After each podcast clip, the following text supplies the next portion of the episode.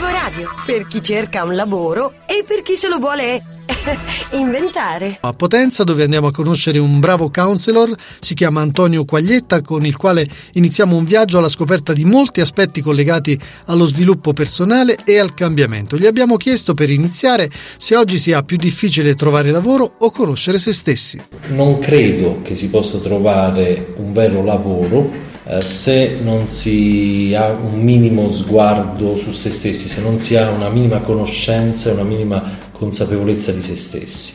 Questi tempi ci dimostrano infatti che mh, quella che chiamano crisi economica ha portato a molti eh, sfruttamenti più che lavori, ma eh, per parlare di lavoro secondo me dobbiamo parlare di qualcosa che non dia solo un minimo di ritorno economico, ma che dia anche una dignità a una persona e soprattutto che gli permetta di esprimere chi veramente è, le proprie competenze, le proprie capacità, ma anche i propri talenti quindi per parlare di lavoro secondo me eh, sì, è necessario, assolutamente necessario un minimo di conoscenza di se stessi. Come si può fare intanto ad acquisire elementi di consapevolezza? Quando partire? Da dove partire? Prima lo si fa meglio è. Due anni fa con dei colleghi siamo riusciti a portare dei corsi di formazione sulla consapevolezza in uh, alcune classi elementari mm. abbiamo visto che i bambini hanno reagito in una maniera incredibile e devo dire la verità, poi i genitori ci hanno confermato che c'erano stati dei veri e propri ritorni nella, nella famiglia addirittura con poche ore di formazione sulla conoscenza di sé.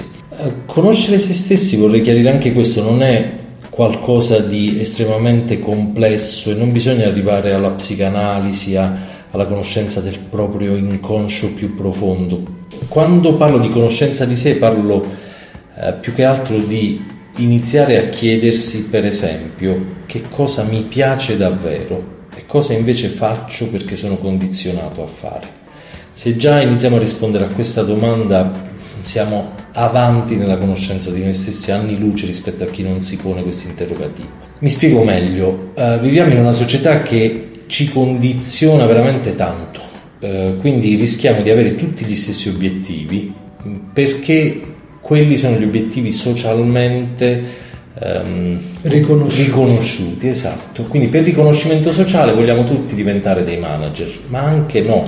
Sono delle persone che esprimeranno se stessi nella musica, alcuni ehm, nel, nelle arti, altri facendo eh, lavori manuali e tutto questo ha a che fare con la soddisfazione. Cioè, se ognuno inizia a riconoscere cosa veramente vuole fare, gli piace fare e lo fa, facciamo un grande favore al mondo, che diventa un posto migliore, e siamo contenti noi personalmente, quindi facciamo, diamo un contributo a tutti i livelli, personale, di soddisfazione di benessere, sociale e anche al mondo del lavoro che inizia ad essere meno competitivo e più collaborativo, proprio perché facendo quello che vogliamo ci sentiamo più parte di qualcosa di più grande di noi.